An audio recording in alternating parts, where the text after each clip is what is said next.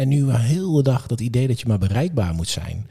Terwijl dat is zo'n zware last die we onszelf opleggen, waardoor je gewoon uitgeput je bed in gaat. Doordat je zo scrolt, ga je lezen, ga je dingen zien en daardoor word je actief. En als je actief wordt, kan je niet slapen. Wanneer wij niet goed slapen als ouders, worden we geconfronteerd met onszelf. Kan je twee dingen doen. Stel nou dat je naast je vriend of vriendin ligt in bed en nou, je hebt zin in seks vlak voor het slapen gaan. Hoeveel invloed heeft dat op je nachtrust? Als je je zin krijgt, is het positief. Welkom op Inspiratie bij Mijntips.nl. In de studio slaapexpert Mark Schadenberg die tips en trucs uitdeelt om ervoor te zorgen dat jouw batterij elke morgen op 100% staat in plaats van 60%. Blijf dus vooral luisteren en abonneer. Zo inspireren we nog meer. Mark, welkom. Hey, iedereen die heeft wel eens een nachtje plafonddienst.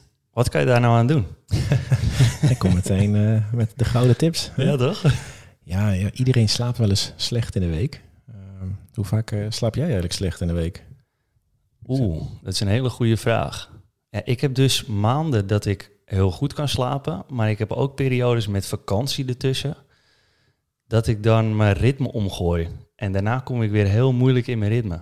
Oké, dat is wel, uh, is wel een grappige. Dan gaan we daar wel eens eventjes naar, uh, naar kijken. Want, Fijn. Kijk, ja, ik zei al, iedereen slaapt wel eens een keer slecht in de week. Ja. Het is net zoals eten. Je hebt niet elke dag evenveel honger of elke dag zin in sporten.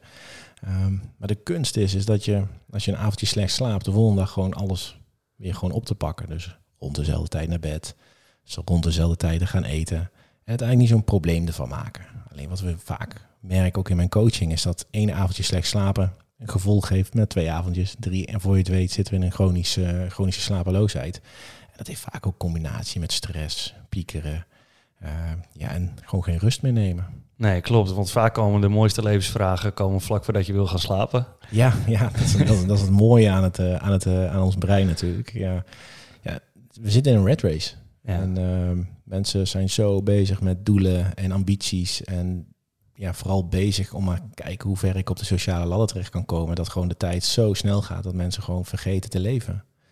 En, en ik heb laatst een mooi, heel mooi spiritueel gezien dat als we, als we meer rust zouden nemen en meer levensvragen zouden beantwoorden, dan zal de tijd in ons leven verdwijnen. Nou, laten we dat hopen dat dat gebeurt. Maar ja, als ik kijk, ik word nu 35. Man, man, man, wat is dat snel gegaan. Vooral die 20 jaar, hè? Nou ja, ja ik, ik ben militair geweest en ja. ik ben heel veel weg geweest. Dus ik heb echt heel veel tijd, is echt zo snel voorbij gegaan. Want ja, voor het wist zat ik zeven maanden ergens in Afghanistan. En voor het wist was ik ook weer thuis. Ja. is gewoon een red race. Ja, in Afghanistan was voor jou ook een uh, soort punt dat je iets heel heftigs hebt meegemaakt. En daardoor een beetje deze kant op bent gegaan. Kun je daar wat meer over vertellen? Ja, ja voor de, wat er gebeurd is. Ik ben ja, eigenlijk vanuit kinds af aan was ik altijd een beetje op zoek naar uh, wie, wie mag ik nu zijn. En ik was heel erg mijn, uh, mijn zachte kant uh, aan het ontdekken. Maar ja, dat kenden we vroeger nog niet. Dus ja, je moest mannelijk zijn, hè, voetbal, blauw, et cetera. Dus dacht ik, waar, waar kan ik heen om man te worden? Nou, dat bleek dus defensie te zijn, militaire dienst. Dus voordat ik het wist, gekeurd. nou, helaas had ik lenzen, anders ging ik richting de commando's. Dus het ging iets minder. dus ik ging naar luchtmobiele brigade. Uh, iets met helikopters, parachutespringen. En ik hoorde dat ik mijn rijbewijs mocht halen. Dus gas erop, man worden. En eigenlijk al heel snel na het behalen van mijn beret ging ik ja, naar de eerste lichting van Oeruzgan. Dus een gevechtsmissie, vechten tegen de Taliban. En ja, iedereen heeft wel eens actiefilms gezien. Ja, en dan op een gegeven moment sta je daar met je kaal geschoren koppie. 18,5 was ik volgens mij. En dan sta je in één keer op zo'n zandplaat. En dat, en dat had al heel veel indruk. Want ja, je moest voor jezelf zorgen. En je wist elke keer als ik buiten de poort kom, kan het anders zijn. En toen, ja, ik weet de datum niet meer exact, lagen we in, in... We begonnen met grote tenten van 300 man. Dus we lagen echt in zo'n opgehutje, mutje, stapelbedden. Gewoon 300 man. En dan s'avonds om vijf uur lampen uit. Want anders had je kans dat raketten die kant op kwamen. Want ja, je bent gewoon een marker midden in de woestijn. En op een gegeven moment gingen we naar tenten van 12. Ja, en op een gegeven moment s'nachts één grote fluit, een hele grote knal. Voordat ik het wist, lag ik in één keer langs mijn bed. Zo. En uh, gelukkig viel die aan de goede kant van de Hesco-wal. Een Hesco-wal is uh, grind in een, in een zak, in een kooi, wat, wat moet dienen als een beschermmuur. Ja, en eigenlijk voordat, het, uh, voordat je eigenlijk realiseerde wat gebeurde, kwam er een tweede. Ja, die ging gelukkig niet, uh, niet af. Want anders was het wel waarschijnlijk wel anders geweest. is natuurlijk als, maar... Dan had je hier niet gezeten. Nou ja, of anders. Misschien wel met wat littekens of ja. misschien... maar ja, wat vooral de indruk is dat gewoon je, je veiligheid. Hè. Slapen zijn we het kwetsbaarste als mens. doordat er vuur in, in ons leven is gekomen, liggen we stil. Maar ja, daar was het ook in één keer. Mijn veiligheid was weg. Want ja, ik lag s'nachts te slapen. En midden in de nacht werd ik onderbroken. Ja, en dat ging malen. En wat gaat er de volgende dag gebeuren? En wat als? Ja, voordat ik het wist, uh, kampte ik met, uh, met slechte nachten. Zo. Ja. En hoe ga je daar dan praktisch gezien mee om, met die slechte nachten? Nou ja, wat ik vooral daar ging doen... Nee, ik kon er niet over praten.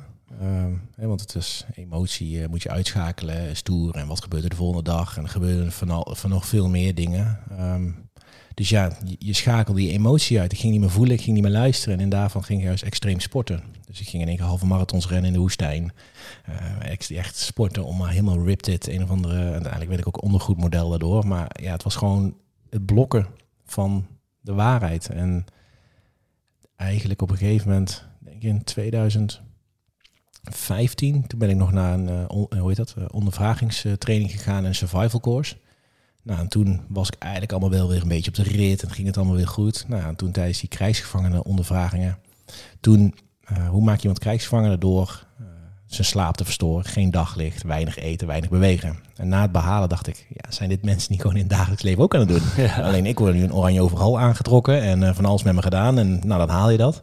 Helemaal getraind. En dan denk ik, ja, volgens mij is de helft van Nederland of de wereld dit ook gewoon aan het doen, maar dan ja. zonder overal.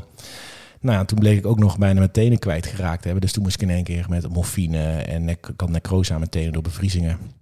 En toen ging ik in één keer de slaapmedicatie uh, wereld in. 15 weken lang aan de slaapmedicatie, morfine. Zo. Ja, en dan werd die trigger, omdat je de vorige keer ook heel slecht geslapen hebt, wordt dan in één, komt in één keer weer terug. Toen dacht ik, jee, nee jongens, dat is dit. En ja, ga je nog maar meer sporten, nog maar uh, drank, drugs en uh, rock'n'roll in de zin van vluchtgedrag. Ja, en eigenlijk in 2017 toen dacht ik, ja, nu moet het roer echt anders. Want ik, ik ben godsnamme 30 jongens en ik ben gewoon nu gevangen van mezelf. Ja, en toen heb ik echt het roer omgedraaid, regelmaat, rust, spirituele leermeester opgezocht. En ja, dat heeft me nu gebracht waar ik nu ben. Ja, tof. En hoe kunnen mensen die bijvoorbeeld dezelfde problemen hebben als jij, die ook in een soort red race gevangen zit, stel dat zij s'nachts echt niet in slaap kunnen komen, wat kunnen ze dan het beste doen? Nou, die red race, ik, de eerste vraag die ik eigenlijk altijd aan mijn coachingscliënten uh, vraag is: wat staat er tussen jou en je slaap in? Wat zorgt er nou voor waarom je niet goed kan slapen? En vaak merken we dat als we s'avonds niet kunnen slapen, dus we worden of vaak wakker of tussen drie en vier. En als dan drie en vier pak, dan gaat je lichaamstemperatuur wordt ook het koudst. Dus wat gaat hij op dat moment doen? Je lichaam gaat minder diep slapen, want je moet je temperatuur uh, gaan aanwakkeren, want je wordt dan weer warm gemaakt voor de nieuwe dag. Alleen als je veel stress hebt, heb je ook veel spanning. Veel spanning, wakker blijven. En ja, wat het probleem is van ons mensen is dat overal waar we niet mee eens zijn, willen we controle over. Maar ja, we hebben geen controle over slaap, gedachten, emoties. Dus wat gebeurt er s'nachts tussen drie en vier? Je wordt wakker, daar baal je van. Dan gaat er dat hoofd beginnen, want die kijkt misschien op de wekker en die denkt van... jee, ik heb nog twee uur en anders ben ik morgen niks waard. Hè. Als en dan, zeggen mensen altijd. Hè. Als ik slecht slaap, dan ben ik niks waard. Ja, en dan gaan ze vechten. En ook natuurlijk heeft het te maken met je slaapdruk die op dat moment al aardig opgeladen is. Ja, en dan wordt het heel moeilijk en dan gaan we van alles van vinden. En dan print je in om de volgende dag ook slecht te slapen. Ja. Maar dus voor de mensen die denken van, hé, hey, dat komt me bekend voor. Ja. Sowieso nooit op de wekker kijken. Dat heeft echt helemaal geen zin. Dat gaat de wereld ook niet veranderen. En ik raad eigenlijk aan om een mantra uit te spreken. En die mantra is gewoon, oké, ik, ik slaap niet, maar ik rust wel. En zet dan gewoon die ademhalingsoefeningen in. En overdag train je je als en dan. Dus niet in de negatieve, van als ik slecht slaap, dan ben ik morgen waard. Maar meer van als ik vanavond wakker word, dan zet ik mijn mantra in en start ik met ademhalingsoefeningen. En op die manier kan je je hersenpan kan je gewoon trainen om ervoor te zorgen dat je gewoon weer ontspannen in bed gaat. Ja, mooi. Hey, even over slaapdruk, vind ik wel een mooie. Um, nou, beide vriendinnen van ons zijn zwanger, dus dat is, uh, dat is grappig. Verder is mijn vriendin, die is nu met zwangerschapsverlof. En die slaapt best wel slecht. Toen begon ik over slaapdruk. Alleen weet ik nu inmiddels na, na bijna 40 weken dat je niet te veel theoretisch moet gaan uh, ja, praten met ze, omdat er af en toe wat emotie bij zit. En zeker als er weinig geslapen wordt. kan jij misschien wat meer uitleg geven vanuit jouw expertise? Ja, ja voor de slaapdruk we hebben eigenlijk twee systemen wat ons in slaap kan brengen. Dat is het circadiaans ritme, ons interne klok, die normaal rond de 24 uur uh, duurt. En je hebt slaapdruk. Dus ochtends word je wakker, dan is je bekertje is, is leeg. En naarmate de dag vult zich dat. En dan s'avonds in combinatie met melatonine en je circadiaans ritme, ideale cocktail. Dan zal je als het goed is in slaap vallen. bij zwangeren of bij anderen vaak zien dat ze ja, sneller moe zijn, ehm, minder bewegen. En ja, tussendoor ook wat powernapjes gaan doen. En wat Ja. houdt dat in? Is dat als je een powernap doet, en daarom adviseer ik ook voor mensen om die powernap tussen 12 en 2 te doen, ehm, ja, dan, dan is die slaapdruk weer weg. Dus ja, dan heb je heel veel kans op plafonddienst. Ja. Nou, je zegt al, jouw, jouw vriendin is al wat verder als die van mij, maar dan gaan we het derde semester in, waardoor de hormonen weer anders gaan werken, maar ook steeds meer dromen. Eh, er komen ook veel meer dromen voor, waardoor ja, het slapen toch niet meer als iets, iets, iets fijns gezien wordt. Wat je vaak maakt, merkt met dromen, en dat gebeurt ook bij de man, is dat er dromen gaan komen dat je het kind gaat vergeten. Of dat je er wel, misschien ben je er wel klaar voor. Allemaal van die dingen die je, ja, je lichaam klaar gaat maken voor ja, de toekomstige vader of moederschap. Ehm, kijk, en wat ik vooral nou ja, zie bij mijn is, die neemt echt heel veel rust. Die geeft er gewoon aan toe. Dus als ze vrij is met werken, ligt ze gewoon heel de dag te slapen. Vindt ze soms wel lastig voor mij. Maar ik denk prima, weet je wel, voel aan. Ehm, maar maak daar gewoon geen gevecht van. En ik denk, ja, hoe verder ze de zwangerschap gaan, hoe meer routine erbij mag komen kijken. Dus toch die vaste tijden eten, die avondroutine inzetten, rust pakken. eh, en toch ook proberen wel een stukje te blijven lopen, bewegen. Om gewoon ook te zorgen dat je gewoon je feel-good hormoon, eh, je serotonine aangemaakt wordt. Want anders ja, word je gevangen van luiigheid, zeg ik. En dat is niet negatief bedoeld, maar meer van, ja, ze worden moe, ze gaan misschien wat minder bewegen. Ja, en dan wordt het vaak neerslachtiger en dan gaat het effect hebben op je slaap. Ja, hey, dat, is, eh, dat is een mooie. En ik heb in een eerdere podcast van jou ook gehoord dat eh samenslapen heel goed is voor je relatie. Ehm, nou, om even verder te gaan op het stukje eh, zwangerschap. In, nou, tijdens, de zwangerschapsver- tijdens het zwangerschapsverlof van mijn vriendin ging zij bijvoorbeeld heel vroeg naar bed. En als ik dan wat later kwam, dan verstoorde ik haar slaapritme er weer. Zij ging tijdens de nacht ging ze er vier, vijf keer uit. Dus hebben we ervoor gekozen om tijdens haar zwangerschapsverlof bijvoorbeeld eh, gescheiden te slapen. Dat ik in een andere kamer slaap. En dat we, als het kindje straks weer geboren wordt, ons ritme weer oppakken. Vind je dat een goede keuze? Of zeg je van... eh, Oh jee, dan moet ik opletten wat ik zeg. Nou ja, ehm, kijk, als relatie kan je elkaar slaap verstoren en je kan elka- elkaar slaap versterken. Hè, dat is gewoon, ehm, en bij elk, iedereen is dat verschillend. Ehm, voor mijn vriendin hoef ik echt niet aan te komen om te zeggen dat ik in een andere kamer ga slapen. Want zij vindt het gewoon heerlijk. En ook ja, ik word wat meer wakker omdat ze wat draait. Of dan heeft ze die, die, die derde persoon bij ons in bed, hè, die zwangerschapskussen die alle kanten op, eh, op gaat. ja. Ehm, ik denk dat het belangrijkste is dat je samen af, afspraken maakt. Net wat jullie gedaan hebben. Dus samen, ik noem dat een liefdessymbool aanmaken. Van nee, wat, wat vind je belangrijk? Misschien vindt zij belangrijk dat haar wel naar bed toe brengt. Weet je wel, van nee, toch om samen af te sluiten. Eh, en vervolgens inderdaad je zegt van nou, ik ga op die andere kamer om er ook aan mijn rust te komen. Ja, prima toch? Ik bedoel, Ja. als je allebei goed slaapt erdoor en uiteindelijk daar ook mee kan leven, is dat, is dat prima. Ehm, ik bedoel, ik ken ook topsporters die ja, de ene slaapt op het, eh, op het dak in een tentje. En de vrouw eh, die slaapt gewoon. en ja, natuurlijk hebben ze een stukje intimiteit. En daarna gaan ze allebei hun eigen kant op. Ja. Het is echt een beetje wat je als persoon heel fijn vindt. En als, als jullie daar allebei heel mooi mee kunnen leven. Ja, ik denk alleen maar prima. Ja, ja inderdaad. eh, je hebt het nu over topsporters. Eh, Roger Federer, die slaapt bijvoorbeeld 12 uur.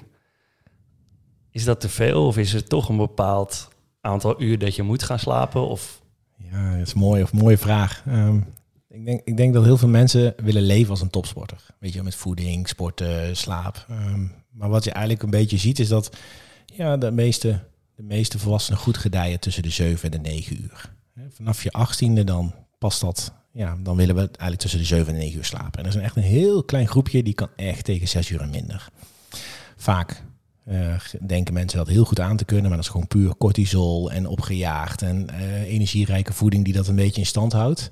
Eh, maar ook omdat we als, eh, ja, nu merk je dat het wat minder wordt, maar we hebben ook heel veel eh, credits gegeven aan mensen die weinig slapen. Misschien heb je dat, dat iemand op het Ja. werk kwam en dan, wow, ik heb vandaag dit gedaan, maar ik heb vandaag drie uur geslapen. En dan deed je bijna een staande ovatie. Hè, ik bedoel, volgens mij deed Trump dat zei dat ook wel eens na een speech. Ja, nou, je sleep two hours. En dan denk ik, oh, vandaar dat je die verkeerde keuzes maakt. En vandaar dat je je gedraagt als een dier. Want al je dierlijke instincten komen allemaal tevoorschijn als je weinig slaapt. Ehm, maar ik, adviseer mensen liefst tussen de 7 en de 9 uur. En daar kan je een beetje mee experimenteren. Alleen het gaat natuurlijk wel om de kwaliteit. En die kwaliteit is bij heel veel mensen juist het grote probleem. Dus er zijn ook genoeg mensen in mijn coaching die zeggen... ja, maar ik slaap acht uur. En dan gaan we eens kijken en praten wat, wat er allemaal gebeurt in het leven. Ja, dan is die kwaliteit gewoon ruk. Ja, dan lig je dus gewoon acht uur bijna zonde in bed. Want als die kwaliteit niet goed is... En dan heb je dus ook mensen die gewoon zes uur slapen, waar de kwaliteit heel goed is. Ja, en die kunnen daar heel goed op leven. Ja, dit is per persoon uh, verschillend. Alleen vaak is wat er overdag allemaal gebeurt, moet je in de nacht goed kunnen herstellen. Ja, ja en in de nacht heb je ook zeg maar je diepe slaap. Ik heb eens een grafiek gezien waarin je twee keer in je diepe slaap komt. Aan het begin van je, van je slaap, tijdens de eerste uren. En dat als je ritme verschuift, zeg maar naar iets later, dat je die fase dan mist en daardoor minder fit wakker wordt. Klopt dat of niet? Nou ja, je hebt het over zo'n slaaphypnogram. En wat we eigenlijk willen voor de mensen het beste... Nou ja, we moeten even misschien... Vroeger, heel vroeger, sliepen we twee keer vier uur. Vier uur met de zon en de maan staan mee, twee uur wakker en dan weer vier uur. Toen kwam op een gegeven moment de industriële tijdperk en toen moesten we in één keer acht uur slapen, want ja, als je wakker werd moest je geld verdienen. Dus op een gegeven moment gingen mensen al minder slapen, want dan konden ze extra geld verdienen. Ehm, nu zijn ze erachter gekomen dat je het liefst vijf à zes slaapcyclussen moet maken. En een slaapcyclus bestaat uit 90 minuten. En daarin maak je verschillende slaapfases, wat je net zei, die diepe uh, slaap. Maar tussen die slaapcyclussen word je altijd heel even wakker. Dus misschien moet je naar de wc, is het veilig, is er licht, ligt comfortabel, uh, hoe is de temperatuur? En als er niks aan de hand is, val je weer in slaap. Is dat erg als je tussendoor naar de wc nee, gaat nee, want, slapen? Nee want, nee, want vaak, dat gebeurt dus in tussen die twee slaapcyclussen. Tenzij je de lamp aan gaat doen of je je telefoon gaat controleren, dan wordt het een probleem. Maar als je gewoon met rood licht naar de wc gaat, niks aan de hand. Je mist niks van je nacht, want hij maakt jou wakker precies wanneer je weer in je nieuwe slaapcyclus komt. En tijdens die slaapcyclus heb je verschillende fases. En nou, beginnen we vaak met in slaap vallen. Nou, dat duurt vaak tussen de 5 en 20 minuten. Dus die mensen die binnen een minuut weg zijn, zijn vaak overmoeid. En die mensen die langer dan 20 minuten, dan beginnen die levensvragen te spelen en te piekeren. Dan heb je vooral gedurende de nacht het meeste lichte slaap. Dus dat is waarin we gestoord kunnen worden, misschien nog een beetje kunnen ruiken, hartslag is wat verlaagd. En dat heb je nodig om in die andere fases te komen. In die diepe slaap, wat vooral vaak inderdaad, wat je zegt, in het begin van de nacht uh, tevoorschijn komt, dan ga je uh, je groeihormonen aanmaken, fysiek herstel, maar ook je, je, detoxen van je hersenen. En ik zie dat een beetje als, als boetseren. Dus eerst gaan de grote stukken ervan af. En dan later in de nacht je droomslaap, je rapid eye movement. En die komt eigenlijk na elke cyclus. Dus, maar ja, omdat we vaak wakker worden na, na de remslaap, herinneren we onze dromen. Ja, en dan ga je eigenlijk herinneringen uh, ja, monitoren, vastzetten, weggooien en dat soort dingen. Dus, dus ga je heel laat naar bed, dan kan het zijn dat je wat meer diepe slaap mist. En ben je altijd heel vroeg wakker, dan kan het zijn dus dat je meer remslaap mist. Maar jouw lichaam zal altijd, ongeacht het duur, altijd toch proberen die processen door te maken, want anders zou je niet meer leven. Grappig dat je dat zegt, want ik had toen ik ging samenwonen met mijn vriendin, dan merk je pas echt hoe je wakker wordt. Zij werd namelijk altijd zo uh, ja, fris en fruitig wakker. En ik werd vaak toen wakker alsof er een vrachtwagen over me heen was gereden. Hoe komt dat dan precies? Nou ja, je kan natuurlijk uh, wakker gemaakt worden door verschillende dingen. Dus je kan door de wekker wakker gemaakt worden of door de zon. En wat je vaak merkt, als je door de wekker wakker wordt, dan kan het zijn dat je in de verkeerde slaapfase wakker gemaakt wordt. En de meesten worden daar ook vaak in hun remslaap wakker, waardoor je dus vermoeid bent, hoofdpijn, uh, suf, uh, al lage energie hebt. Ja, en dan moet je je dag nog instarten. Terwijl, waar ik bijvoorbeeld een voorstander ben, is de, uh, de wake-up light. Ja, die dus, heb ik nu. Ja, waardoor je dus door licht wakker gemaakt wordt. Ja, en dan word je vanuit je remslaap naar je lichte slaap gehaald. En dan word je wakker. En dat is precies wat het lichaam het heerlijkste vindt. In plaats van op een gegeven moment onverwachts die stressreactie van je, van je alarm. Ja, maar nu zullen veel mensen misschien denken, ja, Stel dat je met z'n tweeën slaapt. En de een die moet om zes uur eruit en de ander moet om acht uur eruit. En dan zit je met zo'n licht. Ja, nou ja, dat, je kan hem instellen. Um, wat, wat, um, kijk, mijn vriendin gebruikt hem, ik niet. Ik ga gewoon met haar ermee uit. Omdat, uh, maar wat je kan doen is, als je meet, bijvoorbeeld als jij weet als de eerste eruit moet, welke lichtsterkte jij nodig hebt, dan kan je hem daarop instellen. Dan kan het zijn dat die andere daar nog helemaal niet wakker van wordt. Maar ik heb ook stelletjes die gewoon de een heeft inderdaad een oogmaskertje op. En als die andere eruit gaat, dan je een klein porretje. En dan weet die andere, oh ja, ik moet mijn oog. En dan slapen ze gewoon verder. Ja, het is maar net hoe je een beetje mee oriënteren. Um, maar natuurlijk, het blijft, maakt het wel lastig als de ene eerder eruit moet dan de andere. Weet je, je probeert toch zo zachtjes te zijn en mensen worden toch wakker. En vooral s ochtends vroeg, want ja, dan heb je je meeste slaap gehad. Ja. ja. ja, en in het weekend, nou, zal je misschien zelf ook meegemaakt hebben, zeker in je, in je twintige jaren, daarvoor misschien ook wel, dat je je klok heel erg verschuift. Zeker soms naar vier, vijf, zes uur in de morgen. En dan de week daarna heeft het toch invloed op je energie. Nou ja, als puber, dan word je eigenlijk nachtmens gemaakt. En dat komt de ontwikkeling van het brein, we worden volwassen gemaakt. Dus dan wil je ook later gaan slapen en langer uitslapen. Nou ja, jij weet net zo goed als ik dat onze maatschappij niet gebouwd is op, uh, op nachtmensen. De scholen en dat soort dingen zijn nog steeds heel vroeg.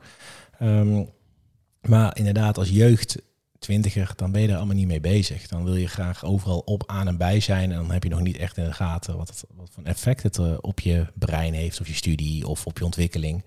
Um, maar ja, dat is helaas gewoon hoe het leven gaat. Want ja, als je eenmaal ouder wordt, je wordt vader, dan ga je ook niet meer heel veel stappen. Uh, maar het, ja, het heeft wel tijd nodig om daar weer terug in zijn ritme te komen. Dan meestal twee, drie dagen. Nou ja, als er dan ook nog een beetje alcohol bij komt, dan, ja, dan heeft het nog wel meer effect. Uh, negatief uh, helaas.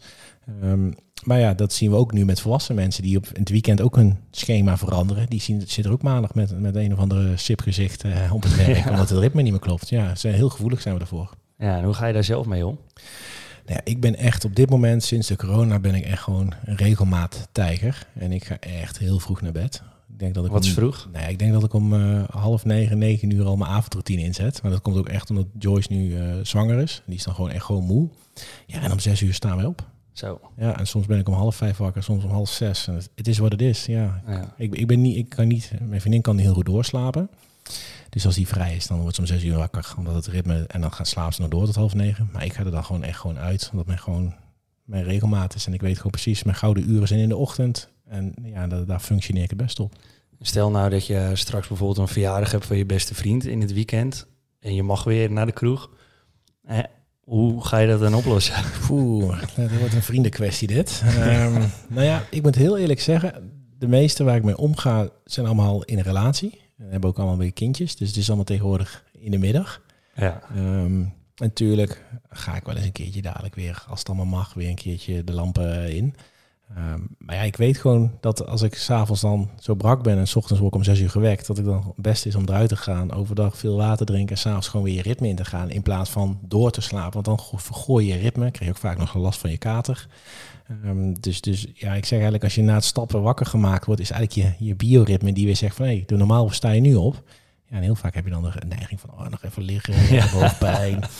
Maar, heel herkenbaar. Ja, ja ik, ik, ik leef niet als keurige Karin, om het zo te zeggen. Um, ik ga echt wel mee met de flow of life. Maar ik, ja, ik bouw zoveel rust overdag in dat ik gewoon, ja, ik maak me daar eigenlijk geen zorgen over. Net ik met, met mijn vaderschap. Ik zie geen probleem als daar s'nachts wakker gemaakt worden, omdat er in mijn flesje of weet ik veel wat. Ja. Maar dat denk ik ook omdat mijn leven daarop gebouwd is. Vrijheid, rust, uh, niet heel de dag vol plannen, dat soort dingen. Ja, dan maakt het allemaal wel wat uh, flexibeler. Ja, snap ik. Ja, sommigen denken dan misschien tijdens die dag... Hey, morgen kan ik mijn slaap wel inhalen, maar zo werkt het niet, toch? Slaap kun je niet inhalen. Ja, dat is ook zo'n gemene vraag. Hè? Um, kijk, vooral remslaap kan je niet echt inhalen. En dat heeft echt te maken met je, met je, met je hersenpan, uh, om herinneringen. Dus daarom zien we ook nu bij pubers, hè, die allemaal zo heel weinig slapen en allemaal slaapmedicatie, melatonine, die zie je gewoon echt inderdaad achterstand hebben en moeilijk opvoedbaar. En, en helaas zien we daar gewoon ja, dierlijk instinct veel meer naar boven komen, agressie en dat. Um, maar als je bijvoorbeeld één avondje slecht slaapt en je gaat de volgende dag gewoon richting hetzelfde tijd naar bed of je pakt tussenmiddag een powernappie, dan heb je de beste schade wel een beetje ja, hersteld. Kijk, slaap je systematisch drie uur heel de week en je denkt in, het weekend, nou, nu ga ik 14 uur slapen. Ja, zo werkt het niet. Weet je, dat, dat, dat, dat is gewoon ah, ook nog eens heel slecht om dan. Um, maar wat ik dan vooral met mijn coachingsmensen die echt helemaal in de chronische slapeloosheid zitten, ja, die gaan echt in een militair regime van weken, regelmaat, zoveel uur slapen, ook al zijn ze niet moe, toch naar bed, om weer ritme te krijgen en weer op te laden. Maar dat heeft wel echt wel, uh, wel tijd nodig. Ja. Ja, ik herken het wel. Ik heb zelf ook een uh, periode gehad van slapeloosheid, dat ik uh, ja, bijna paniekaanvallen kreeg als ik in slaap wilde vallen. Hoe ga je daar dan mee om als je ja, bijna niet kunt slapen? Ja, ja, dat is een hele, hele goeie. Um, kijk, wat ik nu de laatste tijd gewoon heel veel merk, er heerst gewoon heel veel angst bij mensen, maar ook heel veel trauma. Um, dus het is een beetje de vraag van, oké, wat, waarom slaapt iemand niet? Hè? Ik komt het omdat het onder water even niet lekker loopt, of misschien op het werkgebied, relatiegebied. Dan, dan is het nog best wel makkelijk te coachen door ge gesprekken of misschien hè, de stress een beetje ontlichten. Maar ja, gaat het veel dieper? En dat, dat, dat merk ik nu. Ik heb echt coachingskliënten waar ze komen te slaapvragen, maar die zitten echt in de angst en in de trauma. Ja, en dan wordt het denk ik slaap ook een trauma ding. Ja, en, en dan moet je echt eh, zorgen om, om het brein weer opnieuw te trainen. Want als die, die, die stressbutton in, ons, in onze hersenpan ja, weet wat, wat, niet, wat hij niet wil, ja, dan, dan is hij zo oersterk. Dus, dus vooral is weer veiligheid bieden van oké, je bed is niet het probleem, er is iets anders aan de hand. En dan gaan we op zoek. Ja, dus op zoek naar de kern van het probleem. Ja, ja en wat ik vooral merk is dat heel veel mensen gewoon niet in contact staan met hun, uh, met hun innerlijke kind. Dus met hun kleine ik. Het is allemaal het volwassen krampachtige harnas en, en, en daarom die red race verwachtingen en uh, ja, angsten om maar niet goed genoeg te zijn. Ja, dat ze een bepaalde status misschien willen opbouwen en daar nog niet aan kunnen voldoen. Ook, um, maar er zit gewoon, um, nou ja, we worden nu allebei vader. Uh, de opvoeding is gewoon echt bizar. En heeft iemand het perfecte opvoedingsboek? Ik denk dat die niet bestaat. Maar alles wat we zien, horen of meemaken heeft effect. En ik merk gewoon heel veel dat heel veel mensen vanuit hun opvoeding gewoon ja, bepaalde schade hebben opgelopen. Waaronder ik zelf ook en iedereen. Um, waardoor mensen, ja, wanneer ze ouder worden, op een gegeven moment tegen de muur omhoog lopen. Want ja, als jij. Um, gisteren heb ik ook iets over geschreven, het woord normaal. We worden heel erg gerefereerd aan normaal. Je moet normaal zijn. Je mag, ja, je mag echt niet abnormaal zijn. Terwijl wat is normaal? Ja, ook. Maar als je iets voelt ja, en je moet dat, je, je mooie kant onderdrukken omdat je anders niet normaal bent. Ja, dan ga je later rond de 30 komt dat in één keer weer tevoorschijn. Want dan ben je volwassen, dan voel je je vrij. En dan denk je, hé, hey, maar ja, misschien vindt hij geen iets van mij. Ja, En dat gaat allemaal malen en uh, s'nachts tevoorschijn komen. En wat is die schade die jij in je kindertijd hebt opgelopen? Poeh, nou ja, ik ben heel erg gepest. Omdat ik dus niet normaal was. In de zin van, ik ging liever met meisjes praten in plaats van voetballen. Um, ja, en ik, wat, wat, wat, eh, toevallig ben ik er nu heel erg mee bezig, is gewoon dat er heel veel van hardnekkige patronen zitten. Dus op een stukje op relatiegebied, hè, durven geven, je kwetsbaarheid. Eh, ik ben vroeger echt gepest, omdat ik, ik, was, ik was vroeger fan van de Backstreet Boys. Ja. Hey, waarom? Niet omdat ze zo goed konden zingen, want volgens mij zat er gewoon een lekkere autotune op. er waren vijf jongens die aandacht kregen van heel veel meisjes. Ja, dat wilde ik ook, want dat was in mijn ogen dan, dan ben je man waarschijnlijk, als je heel veel aandacht kreeg. Totdat er twee jongens bij mij kwamen spelen, toen de tijd, en noemde dat spelen. En die, en die hebben dat echt op school verteld, van wow, Mark zijn kamer. Ja, ik heb tot mijn 22e nooit iemand meer mee naar huis genomen. Want ja, niet, niet omdat die posters er nog steeds hingen, maar meer van ja, shit, ik ben gewoon in mijn eigen veilige omgeving, ben ik gewoon, ja, word ik gewoon gestraft. Ja. Um, en dat heb, heb ik nog steeds hoor, dat ik heel erg thuis uh, mijn eigen plekje heb en niet iedereen meeneem. Of uh, ja, en, er zitten nog wel wat hardnekkige patronen die nu langzaam, nu ik vader mag gaan worden, er wel, wel aan, ja, eruit mogen gaan komen. Want je bent heel erg bezig van ja, wat, wat heeft mij geholpen met mijn opvoeding? Waar, waar liep ik tegenaan? Nou ja, mijn, mijn ouders, en ik denk ook jouw ouders zijn een generatie van ja, wat vinden de buren van ons? En we houden als binnenshuis.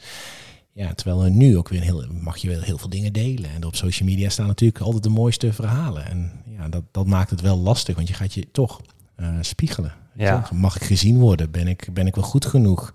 Ja, en dat heerst wel uh, bij heel veel mensen. Ja, en ik denk dat dat een mooie manier is van podcasten, omdat je hier vaak toch de open gesprekken en je kwetsbaarheid kunt laten zien. En op social media zie je bijna eigenlijk alleen de mooie kanten van iemand. Ja, maar ja, kijk, uh, ik zeg altijd tegen mijn coaching, zeg ik altijd, de, de problemen waar mensen mee zitten, die kan je alleen zelf oplossen. Dus je, die kan je wel op social media neergooien, maar 80% is met zijn eigen shit bezig. Ja. Um, uh, en en dat, dat is gewoon hoe het werkt. Mensen zijn er ook helemaal niet klaar voor, willen helemaal niet luisteren. Ze zijn allemaal met zichzelf bezig. Weet je wel, hoe, hoe, moet ik zelf mijn boontje doppen? Doe ik het allemaal wel goed? Alleen dat, dat zien we niet, omdat we er niet over praten. Hè, het, het geld bijvoorbeeld is al heel lang taboe geweest. Weet je wel, geld. Maar hoeveel mensen helaas in schaarste leven of ook een schaarste gedachte hebben. Ja, maak het bespreekbaar en dan kan je misschien die mindset veranderen. En door social media denken we dat we allemaal wat meer verbonden zijn. Want we kunnen contact hebben all over the world, wat iets heel moois is. En daardoor ontwikkelen we ons nu ook heel snel. Maar ja, er zit geen echte verbinding meer. En bij een podcast, ja, nu kijken we elkaar recht in onze blauwe oogjes aan. Dat, dat, dat versterkt, dat verbindt. Dan, dan luister je oprecht. Maar ja, op social media luisteren we ook niet. Het is al een beetje neergooien zo van de ellende. En, uh, hoe we reageren zijn drugs op die like-button. Ja, ja en, en, daar, gaan we daar gaat onze dopamine heel erg uh, op aan. Als dan in één keer duizend likes heb of, uh, en als we een keer 200 halen, ja, dan beginnen we te twijfelen aan onszelf. Of die foto wel goed genoeg is. Ja, en dat, dat is wel heftig, want daar kom je weer in die sociale pikorde. Ja, ja, zelf heb je bijvoorbeeld wel heel veel volgers. Is dat iets waar je eigenwaarde aan ontleent of maakt het je niet zo heel veel ja. uit? Nou ja, ik wilde eigenlijk nooit iets met social media doen. Ik denk dat het al vijf jaar bestond en toen kwam ik er pas achter omdat iemand zei van hey, je moet het dan aanmaken omdat je naar, uh, naar Afghanistan gaat. En ja, ik heb ooit op een fitnessbeurs gestaan tussen alle toen de tijd, ik weet niet of ze nog steeds, maar de beroemde vloggers, bloggers in de fitnessbranche. En toen had ik 300 volgers en toen schoot ik naar de 74.000. Maar ja, ik heb er nu uh, volgens mij 34.000 verwijderd. Omdat ja, die kwamen uit allerlei landen, van Scandinavië tot Amerika. Ja, die, die praten allemaal geen Nederlands. Ja. Dus die heb ik allemaal, uh, niet allemaal handmatig, maar uh, wel weggegooid. Ja. En ja, ik heb inderdaad volgers. Maar het is niet dat ze allemaal mijn coaching kopen of mijn boek kopen. Of, nee. weet je, prima, mensen, ik vind het heel mooi om inspiratie te mogen zijn. En ik vind het iets mooi om mijn stem te ver, ja, ontlenen. En alleen ik zie het niet meer als een als een sociale ladder. Ik, ik vind het wel jammer dat vaak als ik ergens kom, dat mensen dat uh, bijvoorbeeld bij een bedrijf of iets word ik uitgenodigd en dan uh, ja, maar je hebt, ik, ik zou ook heel graag van zoveel volgers willen hebben. Dan denk ik, wow, wow, maar ik vind het helemaal niet. Ik ben gewoon mijn persoon en dat dat op het juiste moment begonnen ben en dat het makkelijk kon zijn om toen volgers te krijgen. Ja, ja dat, dat, dat is mijn geluk. Dat is hetzelfde met de bitcoin. Ja, had je 20 jaar geleden gekocht of 10 jaar, dan ja, had je nu beter voor gezeten. Maar ja, dat, dat is helaas zo. Ja, klopt, ja. En hoe ga jij zelf om met social media, bijvoorbeeld voor het slapen gaan? Nou ik moet je eerlijk vertellen, ik doe om, te, om zes uur s avonds. Nu toevallig de laatste week is het even wat minder, maar eigenlijk vaak, eigenlijk als om vier uur dan komt Joyce thuis en dan stop ik met werken. Dat is echt één harde, harde eis aan mezelf. Soms nog eens een coachingscliënt die toevallig niet anders kan. Ja. Um, maar ik doe ook heel vaak niet meer van die avondelijke, avontuurlijke avonden dingen. Want ja, ook door de corona is dat natuurlijk wel veranderd. Want eerst had ik ook heel vaak nog uh, bioscoopfilms, een rode loper. Uh, al dat soort uh, heel tof, tof, waren vaak wel toffe events vanuit social media. Maar op een gegeven moment word je ook ouder. Weet je, dan ja. sta je overal, sta je daar te leuken om gratis spullen. Nou, dat... heel de kast ligt vol. Nou ja, ik ben er heel dankbaar voor hoor. Maar ik bedoel, je, op een gegeven moment merk je gewoon dat je daar niet altijd meer zin in hebt. Ja, je, um, ik snap wat je bedoelt. En, en eigenlijk s'avonds na zes uur, we eten. Um, en dan, dan doe ik eigenlijk bijna al mijn telefoon uit. Oké. Okay. Ja, vaak, vaak zie ik ook helemaal geen stories meer van mij s'avonds heel verdwaald. Dat ik eens film of iets kijk, dan doe ik nog wel eens, oh ja, laat ik een keer posten. Ja, eigenlijk zet ik hem altijd uit. Ja. Oké. Okay. En is dat iets wat je ook aanraadt aan mensen? Ja. Ja, kijk, de telefoon, mensen hebben altijd smoesje van ja, maar als er iets gebeurt, dan, uh, hè, dan moet ik bereikbaar zijn. Ik zeg als de wereld vergaat, dan ga je mee. En uh, ik heb laatst had ik voor een paar moeders. En het was dan voor de COVID-tijd. En die hadden altijd hun telefoon aan. Als het kind weg was of als zij uh, naar de bioscoop ging met vriendinnen, dan had ze die telefoon aan. En zei ik, nou, maar waarom? Ja, stel dat er iets gebeurt met mijn kleine. Toen zei ik, ja, maar toen jij vroeger klein was, hoe ging dat toen? Toen hadden ze geen telefoon. Dan, dan, dan weet je thuisgebracht, zeg, oh, is een keer gevallen. En nu de dag dat idee dat je maar bereikbaar moet zijn. Terwijl dat is zo'n zware last die we onszelf opleggen, waardoor je gewoon uitgeput je bed in gaat. En als je dan met die gedachtegang dat je altijd bereikbaar moet zijn uh, in bed stapt, dan blijft die energie in je lichaam doorgaan. Dus je stapt erin, je bent onrustig, dan heb je misschien leefvragen en het idee van, oh ik moet altijd, dus je gaat dan minder diep slapen. Die, en de volgende ochtend word je weer wakker met zo'n ja, altijd bereikbaarheidsstatus. Ja, en dat, en dat zuigt je gewoon helemaal leeg. Ja, dus je moet eigenlijk je gedachten toetsen op echtheid. Klopt het wel wat ik denk? Ja, dat sowieso. En als het fictie is, dan moet je, moet je het in mijn ogen loslaten. Nu klinkt moeten natuurlijk wel een beetje lastig, maar uh, het is makkelijker gezegd dan gedaan. Maar ik, ik, ik, zie slapen als, als heerlijk een aantal uren offline zijn. Dat mensen gewoon niet in je kop hoeven te zeuren, niks hoeven. Gewoon lekker ontspannen en genieten van je droom en herstel. Uh, alleen, ja, we zijn in één keer in een maatschappij terechtgekomen dat we alsmaar willen weten, of overal op aan en bij willen zijn. Als we niet uitgenodigd worden, dan voelen we ons in één keer hè, niet meer welkom. En als iemand een mening heeft, dan vinden we die persoon een klootzak, terwijl misschien die persoon heel leuk is. Maar door de mening verandert in één keer iemand. Heel de echte verbinding gaat gewoon helaas ja, met zinkend schip mee. Ja. Even terugrefereren naar uh, te telefoongebruik vaak wordt er gezegd, ja, het blauwe scherm zorgt ervoor dat je niet goed in slaap valt. Nou, nu is daar een, al een functie voor dat je die uit kunt zetten op je telefoon. Maar daarna kijken mensen dan toch vaak tv, waar eigenlijk ook het blauwe licht in zit. Ja, nou ja, er zijn nu wel eens meer onderzoekjes aan het komen dat het blauwe licht niet altijd echt het probleem is. Okay. Um, het is wel een combinatie tussen de felheid van je telefoon en die night modus. Alleen die night modus, die, die helpt maar 4%. Dus zonder die night modus verstoort het voor 23% je melatonine aanmaken. En met night modus is het 19%. Dat is vrij verwaarloosbaar. Juist. Um, en dan heb je nog de helderheid te maken. Dus als die nog heel helder is, dan is het helemaal niet heel. Um, maar wat het vooral eigenlijk bij de meeste is het probleem is, is het activeren van het brein. Doordat je zo scrolt, ga je lezen, ga je dingen zien en daardoor word je actief. En als je actief wordt, kan je niet slapen. Um, dus, dus ik, kijk, natuurlijk wil je liefst min, zo min mogelijk blauw licht en overdag zoveel mogelijk. Maar ja, het is vaak, wat, wat, wat doen we? Kijk, tv kijken is niet de beste herstelmethode, maar ja, we kijken wat weg. Misschien zien we gieren en goren, lachen we er een beetje om. We krijgen nog een beetje extra hormonen en dan vallen we in slaap. Terwijl vaak laptopgebruik, iPad, uh, e-reader, sommige zijn ook, uh, zit, geen, uh, zit heel veel blauw licht in is dat we het gaan activeren. We gaan er iets van vinden. We willen misschien ook in Curaçao zitten of misschien in Ibiza. En huppakee, dan gaat die gedachtegang weer. Ja, dus, dus vandaar zeg ik altijd, probeer dat werk op tijd te stoppen. Want kom tot rust. Geef je lichaam, je hersenen een seintje dat ook gewoon even offline, offline mag gaan. Ja, uh, zelf ook een uh, persoonlijke vraag over uh, sportgebruik vlak voor het slapen gaan. Want voor mijn wereldreis heb ik veel gevoetbald. Twee keer in de week trainen, in het weekend een wedstrijd. Die trainingen waren altijd van ja, 8 tot 10 vaak. alleen had je daarna weer plafonddienst. Ja. En de volgende morgen ben je weer niet te genieten. Nu heb ik een jaar heb ik getennist, niet gevoetbald. Nou, ik heb nu nog wel de fitheid, zeg maar, om in de eerste elftal te kunnen spelen. Zeker keepers kunnen langere tijd mee. Ik mis toch een beetje het groepsproces van voetbal. Omdat ik nu aan het tennissen ben, heb ik gemerkt na een jaar. Ik twijfel dus een beetje om volgend jaar toch weer de handschoenen nou ja, letterlijk en figuurlijk op te pakken. Alleen het late trainen staat me een beetje tegen. Omdat je dan toch laat in slaap valt. Waarschijnlijk nou, veeg je adrenaline. Hoe, hoe kijk jij daarnaar? Ja, ja dit, dit maakt het natuurlijk een hele lastige situatie. Want mensen werken overdag. Dus dan heb je natuurlijk teamsport s'avonds. Want ja, anders kunnen ze niet, kan niet iedereen. Tenzij ze onregelmatig werken. Ehm, maar je lichaam heeft echt ja, verschillend tussen de twee en vier uur nodig om ja, na zo'n training tot rust te komen. Je hartslag is verhoogd, je temperatuur is verhoogd, je alertheid. Um, ja, en dan heeft hij echt gewoon twee tot vier uur nodig, afhankelijk van welke sport je doet, om weer tot rust te komen. Dus als je om tien uur klaar bent, ja, dan reken maar uit. Um, kijk, wat ik, wat ik eigenlijk zeg voor mensen die nu samen sporten, want ja, dat, dat gaan we niet veranderen. Weet je, mensen blijven dat gewoon doen. Is dat je beste is als je dan na het sporten um, zorgt dat thuis al je lampen gedimd zijn. Dat je meteen bijvoorbeeld naar je douche toe kan. Uh, dat het ook daar de lampen gedimd zijn. Dat je gewoon warm kan douchen, ontspannen, rekoefeningen en dan ademhalingsoefeningen. Dan kan je het makkelijkst het snelst in slaap vallen.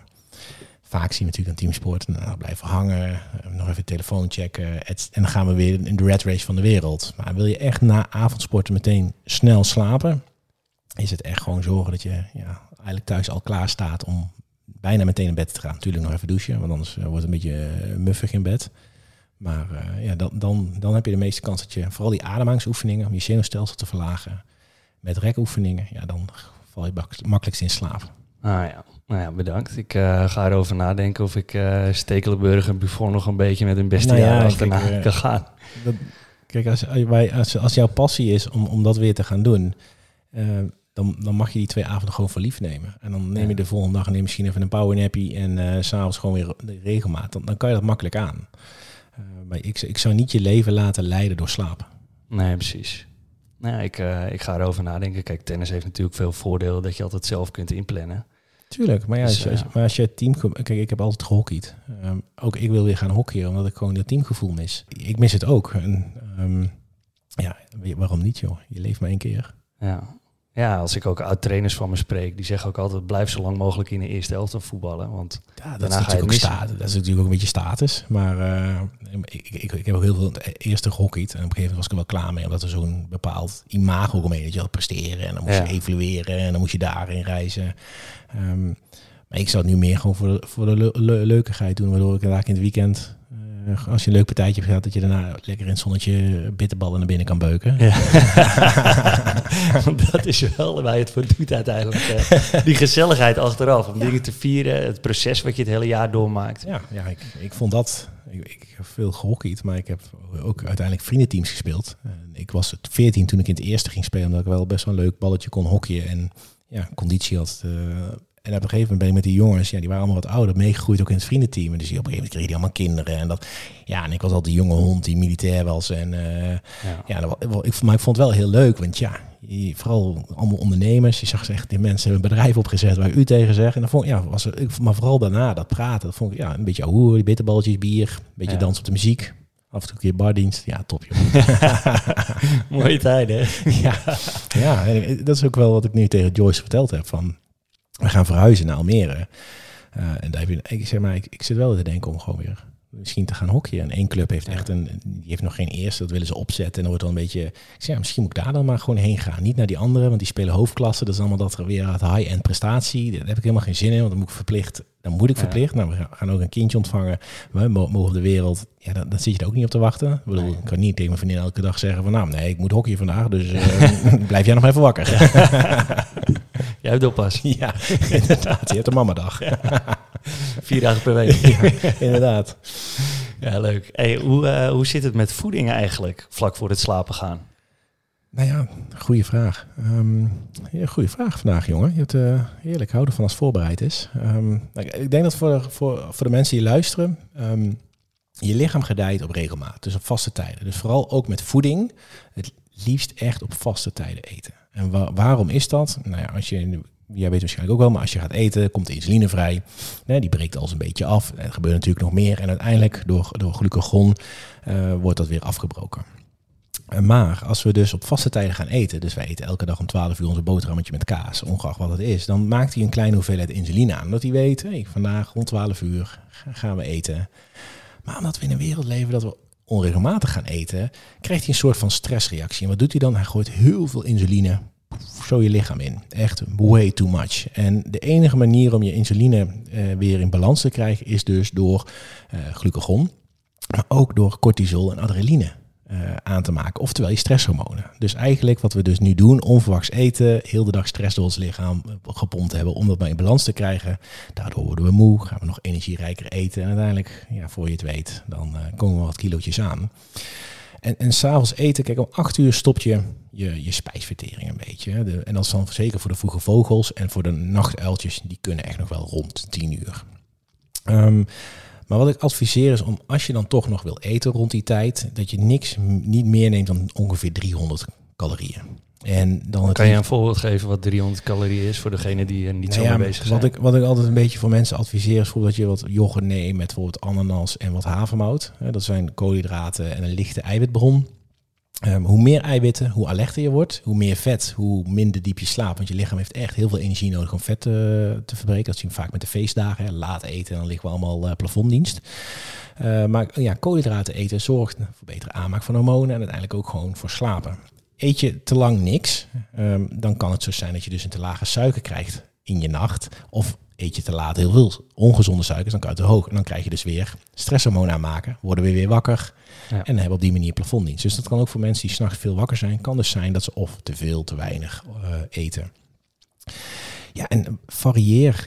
Vooral varieer voor mensen. Dus die, zoals ik al zei, een beetje, je kan ook voor het uh, ja, roggebrood met, uh, met iets erop. Een beetje pas, pindakaas kan best goed werken. Amandelnoten, banaan, kiwis. Eigenlijk fruit zich best wel een goede om s'nachts gewoon nog, of in ieder geval s'avonds in te zetten. Ja. Maar je gaat niet te vet eten. En kijk, werk je onregelmatig en je hebt nachtdienst, ja, dan zeg ik eet de eerste, de late snack echt puur, puur eiwitten, want dan ben je lekker alert.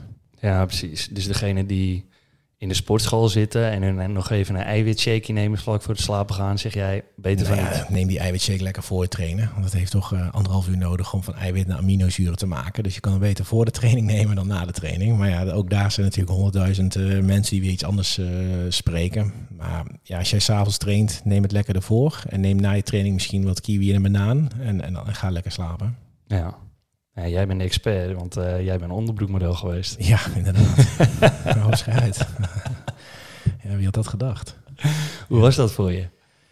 Ja, ja ik, ik denk dat het ergens een beetje ook een, uh, een controle ding was. Hè? Dus je lichaam in zo'n shape krijgen, uh, een stukje aandacht, een stukje, ja, op een gegeven moment word je, ja, ja hoe noem je dat? Ik denk echt onderbroekbedrijf, sta je daar.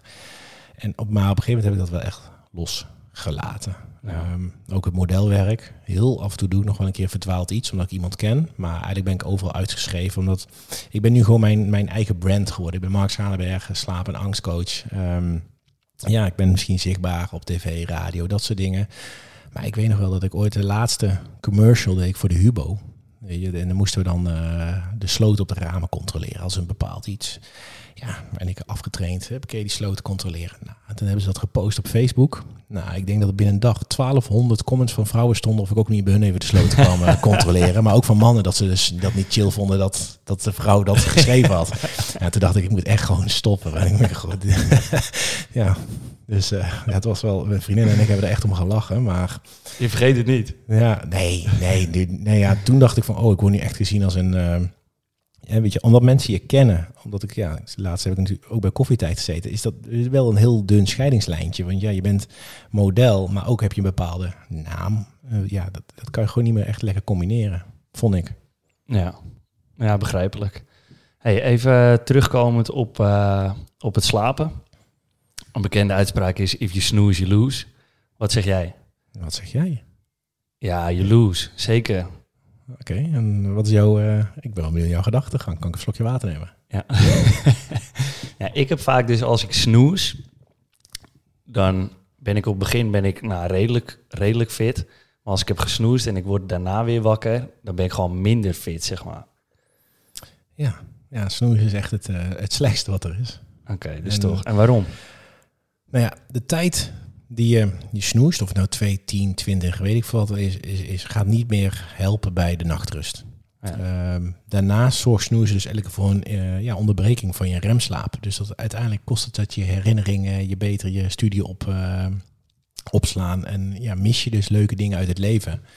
Um, de doelgroep die we vaak zien snoezen zijn pubers. En dat komt eigenlijk omdat die ja, te vroeg wakker moeten worden vanwege school. En daardoor willen ze dus dat uitstellen. Want het brein wil tot 10 uur, 11 uur doorslapen. Maar ja, ze hebben om half negen een SO. En, en daar, daar begint vaak het snoezen. En dan op een gegeven moment, als je ouder wordt, neem je dat dan neem je mee. Want dan denk je, oh, dat is wel lekker. Maar nee, ik zet gewoon lekker je wekker dan een half uur later. Maar dat snoezen is echt, echt gewoon heel slecht. Ja, en eigenlijk dus gewoon een week op. Ja, ik ben daar echt uh, fan van. En moet je er dan twee hebben of uh, eentje? Eentje kan. Um, maar ik ben nu ook bezig met wat, wat merken. In de zin van, um, je hebt nu ook tegenwoordig op boongeleiding. Uh, er zijn oordropjes en die kunnen jou dus op trillingen wakker maken. Dus op jouw ja. boongeleiding van je oor, zodat je partner het niet hoort. Dat is echt wel, is wel ideaal. Ja, dat is helemaal top. Dus dan word je door trilling rustig wakker gemaakt. Kijk, ik, ik geef voor, voorkeur aan licht. Um, ja. Maar ben je iemand inderdaad die slecht slaapt en snel wakker wordt, dan kunnen die oordopjes ja, ideaal zijn. En ik heb die wel. Ik gebruik die als ik vaak vroeger op moet dan mijn vriendin, dan gebruik ik die altijd. Ja. Want ja, als ze die wake-up light, die is lekker vraag. Haar lichaam is echt geprogrammeerd op dat ding. En als ik echt heel vroeg voor het eerst moest ik wel eens reizen, dan moest ik om vier uur s'nachts eruit. Dan deed ik lekker die dingetjes. Dan, uh, voor, soms had ze niet eens door dat ik weg was. ja, ideaal. Ja, zeker. Hey, stel nou dat je naast je vriend of vriendin ligt in bed. En nou, je hebt zin in seks vlak voor het slapen gaan. Hoeveel invloed heeft dat op je nachtrust? Als je je zin krijgt, is het positief. Anders lig je gefrustreerd ja. op plafond te staren. Nee ja, um, ik zeg, kijk, je bed is voor, uh, ligt er natuurlijk of je een studiootje woont of niet, maar in ieder geval voor je bed is vaak voor slapen, seks uh, en een boekje lezen uh, of meditaties. Maar ja, seks uh, aanraken, uh, oxycontin hormoon, uh, feel good. het kan gewoon heel erg positief werken. Um, ja, net zoals wil zei, maken er grapjes over. Het moet natuurlijk niet iets zijn dat de ene wel wil, de andere niet. maar wat ik, wat ik gewoon een beetje de laatste tijd heel veel zie in mijn coaching, is dat heel vaak ja, stelletjes Um, ze gaan wel op date, ze plannen het wel in, maar je kan dus bijvoorbeeld ja, seks ook inplannen, waardoor het dus ja, nog meer effect heeft op je nachtrust. Want als je weet dat je woensdagavond, s'avonds elkaar lekker de hof gaat maken, en het klinkt heel raar, wat mensen denken, ja, dit, waar praat die jongen over? Maar ja, als we op date gaan, dan plannen we het wel een week in. En dan gaan, dus al, gaan we allebei opdoffen. Maar dit kan best goed werken. Daarnaast ben ik gewoon heel erg voorstander van het knuffelen. Want dan ben je op dat moment ook kwetsbaar, dus ga ook praten. Geen ruzie maken, want dat zorgt ervoor dat de volgende keer alleen maar erger wordt, want dan neem je mee de nacht in. Uh, dus ja, seks, knuffelen, dat is echt wel goed om, uh, ja, kan je lekker uh, van in slaap vallen. Oké, okay. nou, goede tip dus voor de kijkers, luisteraars. Gewoon seks hebben. Ja. Oké. Okay. Hey, ik wil nog even terugkomen op de powernaps. zelf, zelf heb ik dat een periode gedaan. Het was me niet echt bevallen, omdat ik toen s'avonds niet goed in slaap kon vallen. Wat is nou een goede tijd voor een powernap? Maar welke tijd jij je powernap en hoe lang? Um, ja, ik denk rond het middaguur. Dus dat zal zijn rond een uur of uh, drie. En dan toch wel uh, 90 minuten. Zo, ja, dan snap ik wel dat je niet slaapt. ja, ja, kijk, een powernap... Um, voor de mensen die ook nu luisteren. Um, ik, ik hou altijd twee powernaps aan. De, de korte en de, de full cycle. En ja, mensen schrijven van, alles ertussendoor. Weet je, je hebt verschillende tijden. Want de Ehm, full cycle is toch wel 90 minuten. 90 minuten. En, daarom eh, eh, hanteerde ik die eigenlijk. Ja, maar full cycle ga je dus echt je slaapfases door. Ehm, en die, die adviseer ik vooral voor mensen die echt voor maar drie, vier uur slecht slapen. Of dadelijk met een kindje heel de nacht wakker hebben gelegen. Maar het liefst wil je eigenlijk een powernap doen tussen 12 en 2. Oké, Net zoals in Zuid... Siesta, eh, ja. ja. En, en waarom? Omdat dan je slaapdruk, ehm, ja, dan, dan red je dat wel naar de, naar de avond toe. Maar ja, die siesta sliepen ze ook 90 minuten, maar gingen ze ook veel later eh, het bed in. De voorstander van een powernap is eigenlijk bij mij wel rond de 20, 25 minuten. En waarom? Die 5 minuten geef ik iedereen altijd voor inslapen. En dan heb je 20 minuten eh, lichte slaap, waardoor je gewoon echt eventjes kan ontspannen. Alleen, je hebt geen controle over slaap. De meeste mensen staan te veel aan alert en denken op een gegeven moment om 12 uur... oh ja, Mark zei een powernap voor 20 minuten. Ik wil nu een powernap doen. Ja, je hebt er geen controle over, dus dat gaat vaak niet lukken. Dus wordt er iets frustratie en in 20 minuten lig je te frustreren. Kijk, en dan zeg ik altijd mensen die, die vooral ook die nu luisteren... denken van, hé, dit klinkt heel tof. Begin gewoon desnoods alleen maar met 20 minuten liggen. Misschien nog met rustige muziek, misschien mediteren, ademhalingsoefeningen. En, en zorg ervoor dat je lichaam gaat leren dat als jij smiddags tot rust mag komen, dat je uiteindelijk in slaap mag vallen. Ja, dat je omstandigheden meer creëert. Juist, de meesten die denken, oh ja, ik hoor powernap, dat is goed. En nu moet ik slapen. Ja, moeten bestaat niet dus je, voor je hersenen, dus het gaat niet gebeuren. Ja, en dan wordt het een frustratie. Ja, nee, power werkt, werkt niet voor mij. Ja. Ja, kijk, en natuurlijk wil je niet later in de avond, want dan heb je dus uiteindelijk plafonddienst omdat je slaapdruk weg is. Ja. ja, een patroon heeft natuurlijk lange tijd nodig om echt in je onbewuste te komen. Dus jij zegt eerst gewoon even lekker liggen, uitrusten. En dan went je brein er vanzelf aan dat je misschien naar die slaapfase toe kunt Nee, gaan. Ja, ja zorg, zorg gewoon voor, ehm, voor meer rust in je, in, je, in, je, in je schema, in je weekrooster. Dus plan echt tijd voor jezelf in. En of er nou een uur naar een kamerplan te kijken is of, of, of een boekje lezen. Maar zorg er gewoon dat je, dat je kan, kan leren afbouwen. En wat ik vaak zie is dat mensen in die red race zitten. Dus dat is allemaal maar elke minuut moet benut zijn. Want eh oh wee, als ik een minuut niks zit te doen of iemand ziet dat ik niet druk ben. Ja, daar ga, daar ga, je, ga je echt geen powernap mee, door, mee krijgen. Nee, dan Nee. wordt het gewoon een frustratieding. En waarom is het zo belangrijk om af en toe door de dag heen wat rustmomenten in te bouwen waarin je niks doet? Nou ja, ten eerste omdat je dan ervoor zorgt dat je s'avonds niet je kamervragen gaat krijgen. je levensvragen. ja, ja. Kijk, in, in, in stilte kan je met jezelf aan de slag.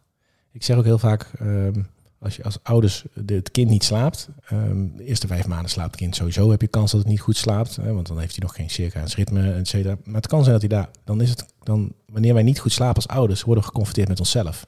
Kan je twee dingen doen, of je gaat klagen en slaapmedicatie, of je gaat meer rust inbouwen om te gaan kijken wat jouw lichaam jou te vertellen heeft. En door meer rust in te gaan bouwen, gaat je lichaam je vertellen wat er aan de hand is. En kan je dus uiteindelijk ja, bij je doel terecht gaan komen. Of kom je er misschien achter dat je op het verkeerde pad bent. Ja, en dat heeft mij heel veel gebracht. En mijn coachingcenten zie ik ook echt mega mooie stappen maken. Doordat ze op een gegeven moment gewoon letterlijk een uur naar een kamerplan zitten te kijken. En dan krijgen ze in één keer van, oh, die contacten mag ik loslaten. Misschien moet ik dat doen. Misschien moet ik toch solliciteren. Ja, en dat is wat je uiteindelijk wil. Want je weet uiteindelijk alles zelf. Maar ja, dan moet je het wel durven toe te laten. Ja, zeker. Dus luisteren naar je lichaam. Ja, zeker. En, en stel jezelf ook de vragen. Dus kom, kom in verbinding, luister naar je, naar je hart. En we doen te veel met ons, met ons brein. Dat heeft er ook voor gezorgd dat we nu zo slim zijn. Maar ja, niet alles dient nu. En door die rust in te plannen, kan je weer naar je hart gaan. Kan je weer leren voelen. En ook vooral je onderbuik weer leren voelen. Om uiteindelijk beslissingen te maken. Ja, mooie samenvatting. Hey, heb je nog een eh, laatste tip die je zou willen meegeven aan de kijkers, luisteraars? En waar zouden ze je kunnen vinden? Nou ja, ik ben nu eh, bij jou. Dus het moet heel snel zijn. nou ja, wat, eh, welke tip? Ehm, ja, vooral denk ik voor de meesten. Kijk, ik, ik begeleid mensen met slaapproblemen en angstproblemen. En uiteindelijk komen ze met een slaapvraag en is er vaak meer aan de hand. Ehm, waardoor slaap, voor heel veel mensen is het een eye-opener dat er iets onder water niet goed gaat. Dus de tip is eigenlijk van, slaap je slecht, ga eens in contact komen en waar, waar ligt het aan? En als je, als je iets voelt en je hebt daar hulp bij nodig, vraag dan alsjeblieft hulp. Of het nou bij mij is of bij andere mensen, ga niet allemaal voor maar de, de fast lane. Maar de tip is echt, durf te hulp te vragen, want dan kom je verder in het leven. Te veel mensen blijven altijd maar aanmodderen. Nee, het komt wel goed. Nee, ik heb een keer slecht geslapen. Voor je het weet zit je in de chronische slaap, eh, slapeloosheid. Omdat we dus iets onderdrukken. Eh, dus echt mijn grootste tip is, durf hulp te vragen. Of je nou slecht slaapt, niet lekker in je vel zit. Eh, want dat, dat gaat uiteindelijk je leven een stuk mooier maken dan alleen maar alles zelf willen doen of pilletjes erin gooien. Nou, de andere slaaptip is, blijf zoveel mogelijk van melatonine-tabletten af en slaapmedicatie. Uh, tuurlijk, als je slaapmedicatie krijgt van een arts, ga met de arts overleggen, maar blijf dan niet alsjeblieft langer volgen. Uh, en melatonine, ja, ben, ben je blind. Uh, sommige pubers en, en mensen onregelmatig werken kunnen het nog wel gebruiken. Maar je gaat niet met melatonine je slaapproblemen oplossen. Dat verstoort alleen maar. En uiteindelijk ben je daar nog veel moer door. Um, ja, en waar kunnen ze me vinden? Denk gewoon via mijn, via mijn website via mijn social media, mark.schadenberg. Daar uh, drop ik wat uh, tips of dingen tot na te denken. Ja, en verder weet ik niet, was er nog meer vragen? Nee, hè? Nee, ja, misschien je website de naam. Is wel ja, ma markschadenberg.com. Um, daar staat eigenlijk alle informatie. En ja, denk je van ik wil graag geholpen worden, vraag een gratis intake aan. En dan ga ik kijken of het klikt en of ik je kan helpen. Ja, Hey, super. Ik vond het een heel uh, leerzaam en ik denk ook voor de luisteraars en kijkers een interessant gesprek om te kijken naar het uh, slaapritme, slaapgedrag. Dat het uh, zeker praktische tools heeft kunnen geven. Ja, dankjewel voor de uitnodiging. Ja, tof. Op, op naar de taart en bitterballen. Zo is het. hey, bedankt man. Yes. Bedankt voor het luisteren en tof dat je ook mee op inspiratie was. Door deze podcast op jouw kanaal te liken, delen of op te abonneren gaan we samen nog meer mensen inspireren. Doen dus. Tot de volgende.